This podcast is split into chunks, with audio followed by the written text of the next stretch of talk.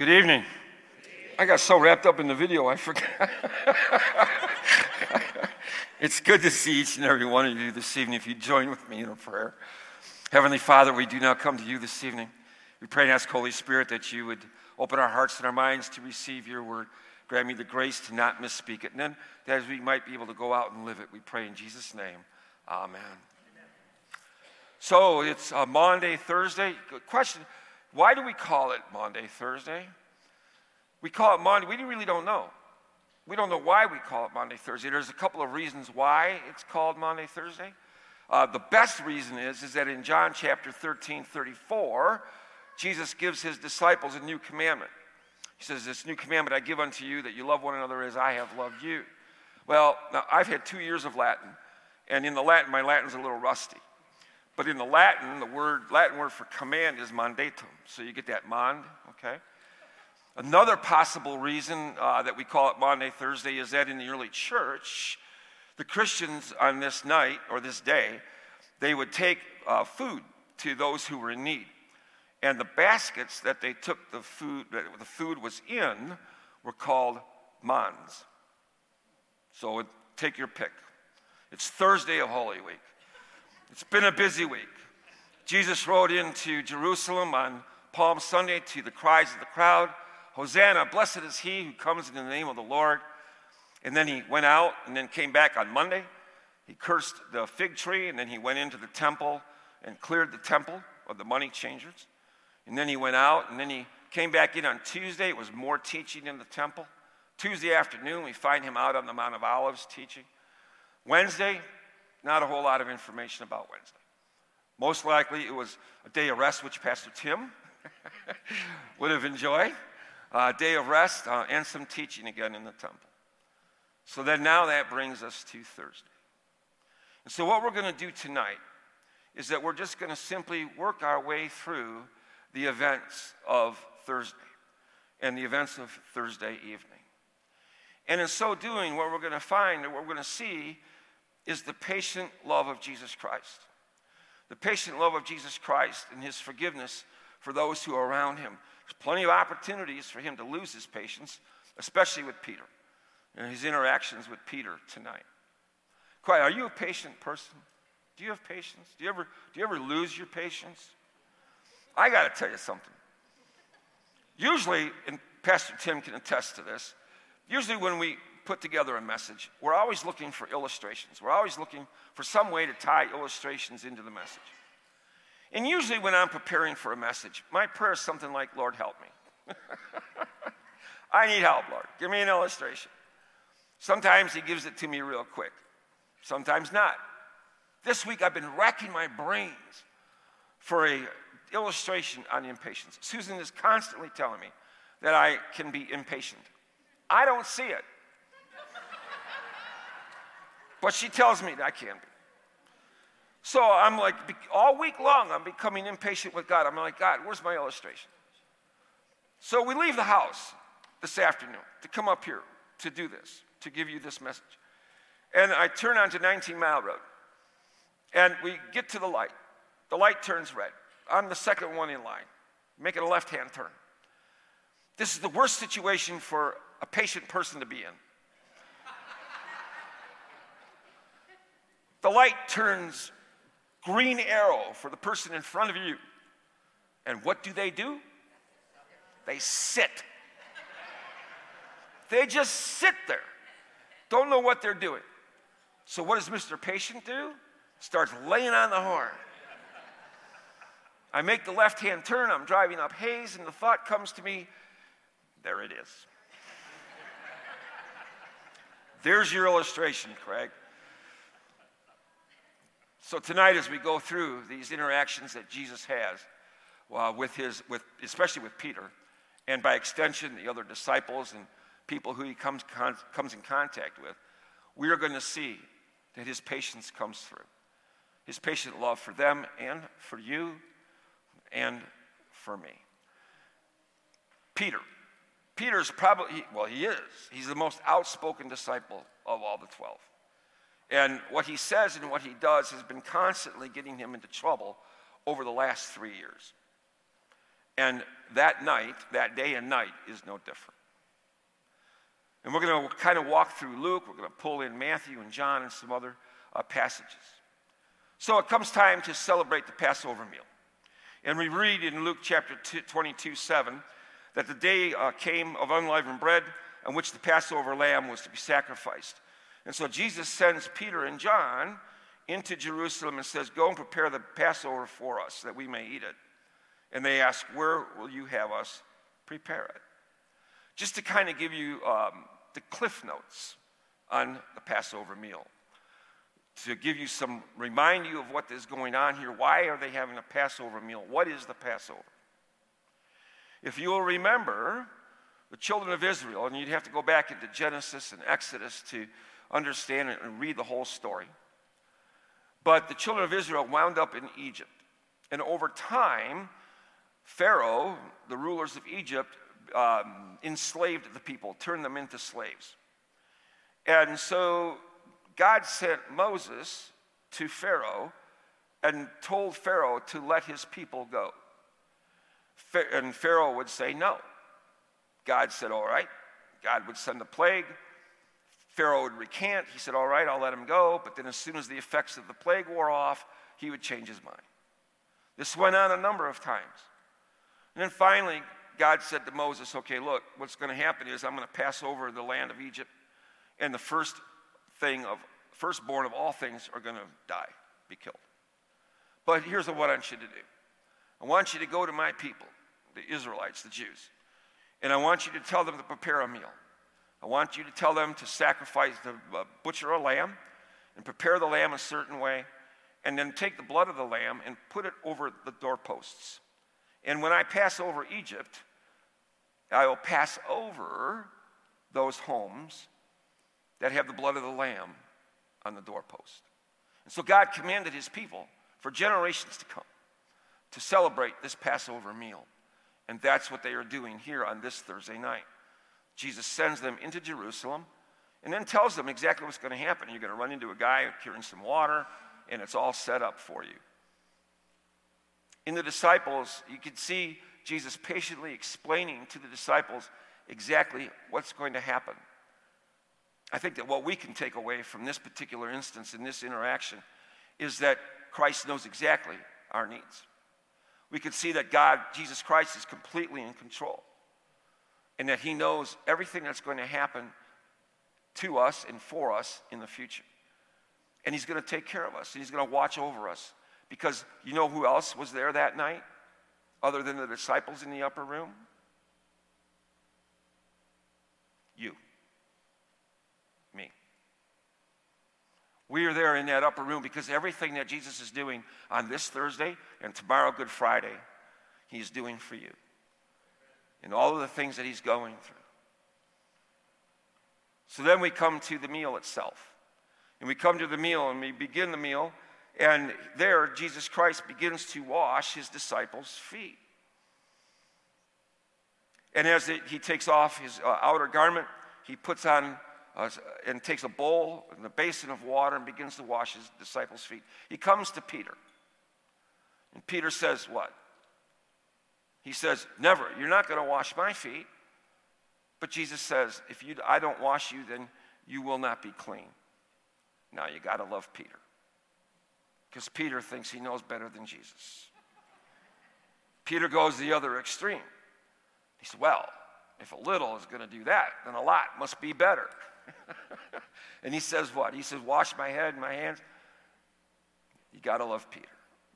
He knows best.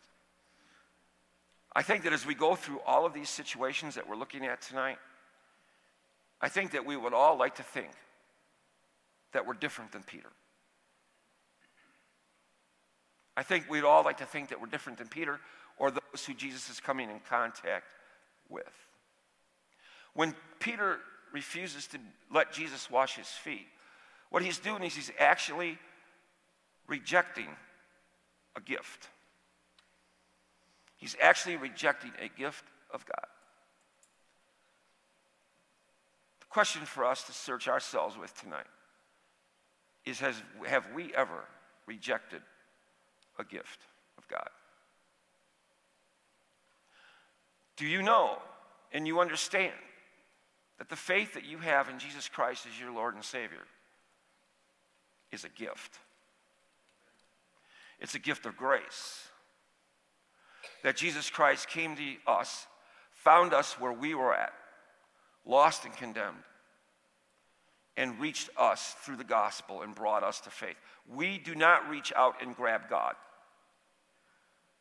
He comes to us and grabs us and gets a hold of us, and He brings us to faith. That is a gift.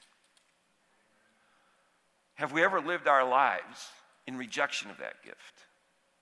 Have we ever lived our lives in a way that is not a person of faith should be living?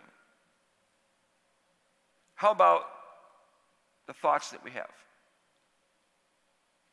How about the words that we speak to others, the way that we treat others?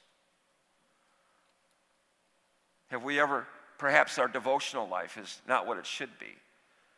We pray, Thy will be done, but we really mean our will be done.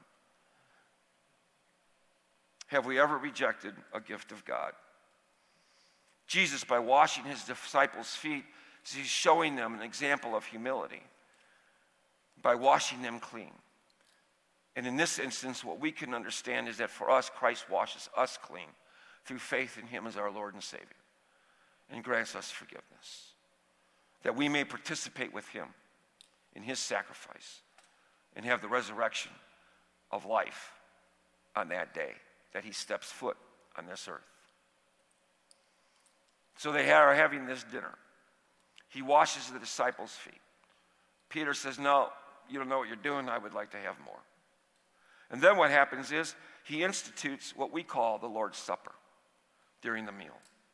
And we read about that in Matthew 26, 26 through 28, where Jesus says, Take, drink, this is my blood of the new covenant, given and shed for you. Take, eat, this is my body, which is given for you.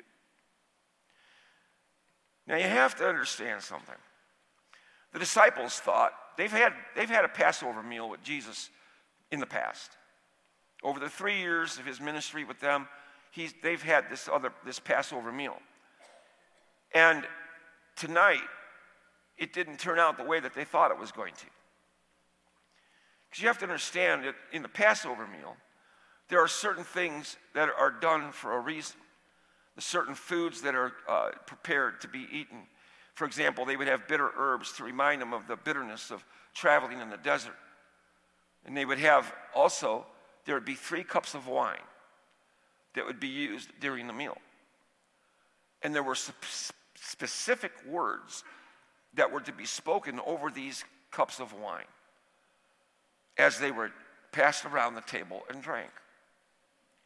These three cups of wine represented the promises that God had given to his children that he would bring them out of Egypt. The promises of deliverance, protection, and redemption. There were certain words that were to be spoken. Well, when Jesus goes to, comes to the third cup, which is the cup of redemption, instead of speaking the words that were supposed to be spoken, he says, Take and drink. This cup is the blood of the new covenant, which is shed for you for the forgiveness of sins. You could just imagine the disciples are sitting there going like, huh? What's he doing? The same with the bread. There were seven layer, there were seven pieces of bread, and they were all in a matzah stash, and they would say words over them. And he takes the bread and he says, "Take and eat. This is my body, which is given for you. This do in remembrance of me." He's giving himself to them. They're going like, "What? what is going on?" He's showing them love. Now, what happens next is really ironic because it comes right after Christ gives himself to them. A fight breaks out, a dispute breaks out amongst the disciples as to which was to be regarded as the greatest. This isn't the first time that this has come up. The disciples have been talking about who's going to be the greatest for a while.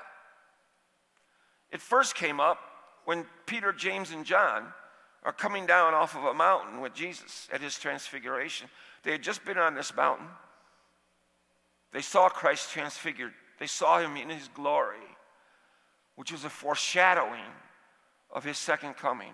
They're coming down off of the mountain and they start talking to Jesus about who's going to be the greatest in God's kingdom. He could just, Jesus, Jesus in his patient love, just kind of like, you got to be kidding. And then again, as Jesus is on his way to Jerusalem for the last time, if you remember, the mother of James and John does what? She says, I want you to put my boys on the right and the left of you. Matthew is pretty spe- specific because he says that a fight broke out amongst the other 10. They didn't like that. Now, Peter wasn't mentioned specifically, but by extension, he was part of the 10. and so now, here, on this night, right after Christ has just got done giving himself to them and assuring them of his love, a fight breaks out. Question for us to ask ourselves tonight is how often do we let the world's standards decide who is the greatest in God's kingdom? The answer that Jesus gives to his disciples that night is the same answer that he gave to them coming down off of the mountain and earlier. In that, if you want to be great in God's kingdom, then you need to be like a child. You need to be totally dependent on the grace of God. God's kingdom is not a visible kingdom, it's an invisible kingdom, a kingdom of grace. And to be great in God's kingdom is to be totally dependent on God and that grace. Humility. It's all about the heart. Humility is all about the hearts. You can't, it's not about acting humble, it's about being humble in the heart. Question for us tonight is do we ought do we have we ever let the world's standards of greatness determine how we interact with people? They don't look like us. They don't act like us. They don't dress like us. They don't live in the same kind of housing as we do. They don't drive the same kind of cars we do. Oh, and my job is much more important than what they do in life. What Jesus is saying to his disciples is, and to you and to me, is that we need to check our hearts. We need to change the way that we think. Humility is a characteristic of a Christian that is living in, God, in God's kingdom of grace. Jesus once told his disciples, He said, Blessed are the poor in spirit, for theirs is the kingdom of God. Again, poor in spirit is not about acting poor, it's about understanding and knowing that, you, that we are in need of salvation, that we're sinners, and that we are in need of salvation, and that salvation can only come from outside of ourselves. We cannot do it. And the only one that can bring us that salvation is Jesus Christ. So he gives them that answer, and he does that lovingly and patiently for the third time. It's like that song says if you want to be great in God's kingdom, what? Be the servant of all. So then, after that, then now, Jesus foretells Peter's denial. And then, as he's telling Peter that, he says, Simon, behold, Satan demanded to have you that he might sift you like wheat but I have prayed for you that your faith may not fail. And what does Peter says? Lord, I am ready to go with you both to prison and to death. His reply matches his confident nature. I think, again, we would like to think that we are not like Peter. Paul warned the Corinthians about this. Paul wrote to the Corinthians and said, Therefore, let anyone who thinks that he stands take heed lest he fall. Yes, Jesus did tell Peter that he was going to deny him, but he also told Peter that he was going to pray for him, that he had prayed for him, and lovingly so. You and I can take away from this that Jesus Christ right now stands at, sits at the right hand of the Father, and there he intercedes for you and for me. Paul writes in Romans 8:34 that Jesus Christ is the one who died, more than that, who was raised, who is at the right hand of God, who indeed is interceding for us. Isn't that wonderful? That Jesus Christ is at the right hand of God. Whatever is laying on your heart tonight, whatever is a burden to your spirit, whatever it might be, know and understand that Jesus knows that. He understands it. And right now, He is interceding for you with the Father and praying for you for all of your cares and all of your troubles, just as He did for Peter. And that, my friend, for you and me, is good news. So after supper now, they left the upper room and they went to the Garden of Gethsemane. The Garden of Gethsemane being on the Mount of Olives. And it's there that Jesus prays, but Peter does what? Peter and the disciples sleep. Peter and the disciples sleep. We see in Matthew 26, 36 through 41 that Jesus takes his disciples and he tells them to stay here. And then he takes Peter, James, and John a little bit further. He tells them, hey, my soul is heavy. I'm going to go pray. Stay here and watch with me. Pray with me. And then Jesus goes even more, a little bit further to pray. And as he, he prays, Luke tells us that he sweat, the agony that he was in was such that he sweated drops of blood. And Jesus prays, he says that he asks the Father that this cup be taken from him if it's the Father's will, your will be done. What does that tell us about how we end our prayers? Let thy will be done, O Lord, not my will. So Jesus prays, and he does it. Luke tells us he does this three times. He comes back, but Matthew, Matthew singles Peter out. And Matthew says, and he comes to Matthew and the disciples, and he says, So could you not watch with me one hour? Watch and pray that you may not enter into temptation. The spirit is indeed willing, but the flesh is weak. So there you have Peter, who was the boldest of all of the disciples. And he, he's not even strong enough to stay awake for an hour and pray with Jesus. While Jesus prays, Peter and the rest of the disciples sleep rather than pray. How often have we fallen asleep in our prayer life with Jesus? How long have we, how often have we not come to Him? He wants us to come to Him. He wants us to come to Him with all that we have on our heart, with all that we have in our mind, all of our troubles, and to pray and lay it at His feet. And we know, we understand that in the Bible, He promises that He's going to hear every one of our prayers. He hears every single one and he answers every single prayer. But he does it in his time, according to his will, and always out of love for you and me. Sometimes the answers are no, my child. I think our prayers would be a little bit different if we knew what Jesus knew. Sometimes the answers will be, yeah. Sometimes they'll be yes, but not yet. For whatever his will is, for whatever his reason is. I think what we need to do is we need to watch and look for the answers to prayer. We pray, give us this day our daily bread. Every time we eat, prayer is answered. We pray, deliver us from evil. How many times have you been delivered from evil? From something bad happening to you may, that you may not even know about?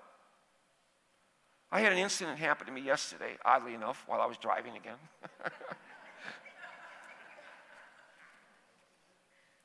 had an incident happen to me yesterday while I was driving. I was driving down Hayes, came to a red light. I'm sitting at the red light, I'm first in line at Hall Road. And I look at my mirror and there's this car creeping up along the side of me. And what he's actually doing is splitting the white line. There's a car next to me, and he's splitting the white line between me and the car next to me. I mean, he's like this close. And I'm watching him in my ear, and he is the epitome of bad. And I'm not, what do they call it, profiling.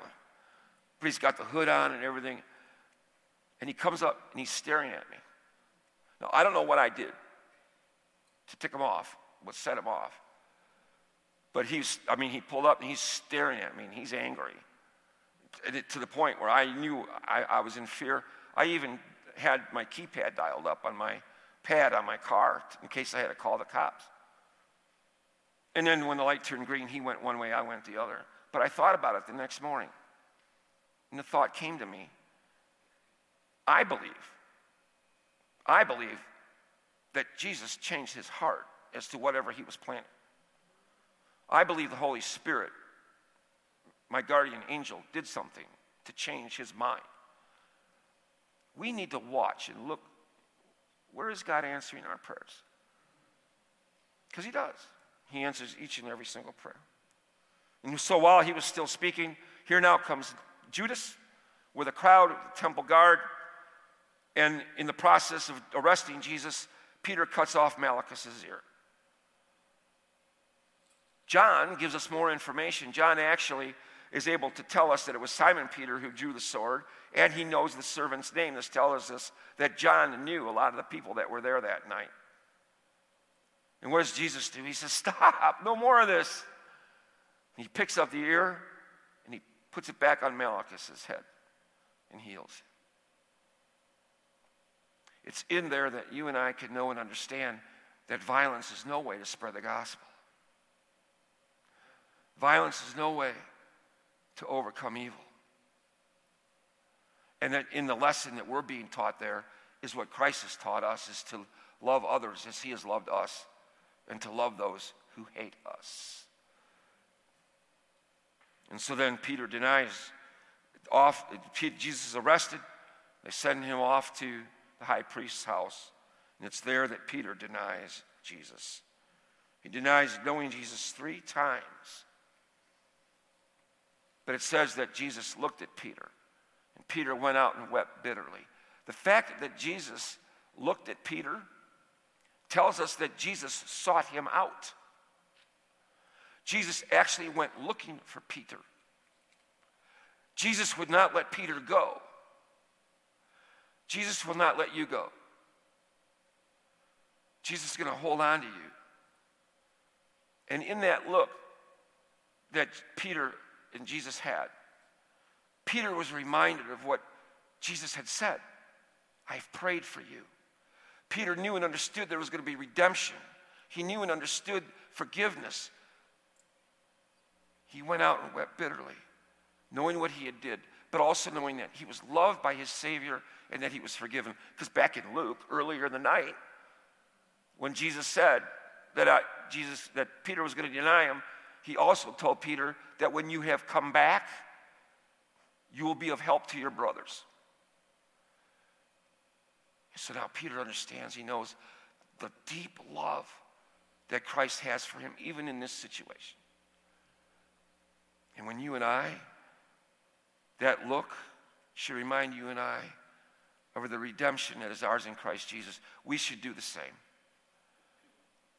Confess our sins and know and understand that Jesus loves us deeply. It's why he went to the cross. It's for the tears of Peter and ours over sin that he died. That's why he instituted Holy Communion. Again, we read in Matthew 26 the institution of supper take, drink, take, eat. Jesus left us something in Holy Communion that we're going to celebrate here in just a minute. He left us something here in Holy Communion of Himself to communicate with us on every sensory level as human beings. You can see it, you can taste it, you can touch it, and you can hear the words given and shed for you for the forgiveness of sins. Because Jesus knows all of the temptations that we're going to face every single day in our life. He knows that the Satan is constantly, every single day, nipping at our heels. And the reason why he's nipping at our heels is because he wants to destroy us. He wants to tear us away from God and get us to throw up our hands and give up on him. And it's for that reason that Jesus instituted this supper to actually grant us forgiveness of sins and to grant us strength from day to day. If you join with me in prayer, Heavenly Father, we give you thanks and praise this night for all that you have done for us. That through your shed blood on the cross, through the faith that you have granted us by your grace, that we may have eternal life. In Jesus' name, amen.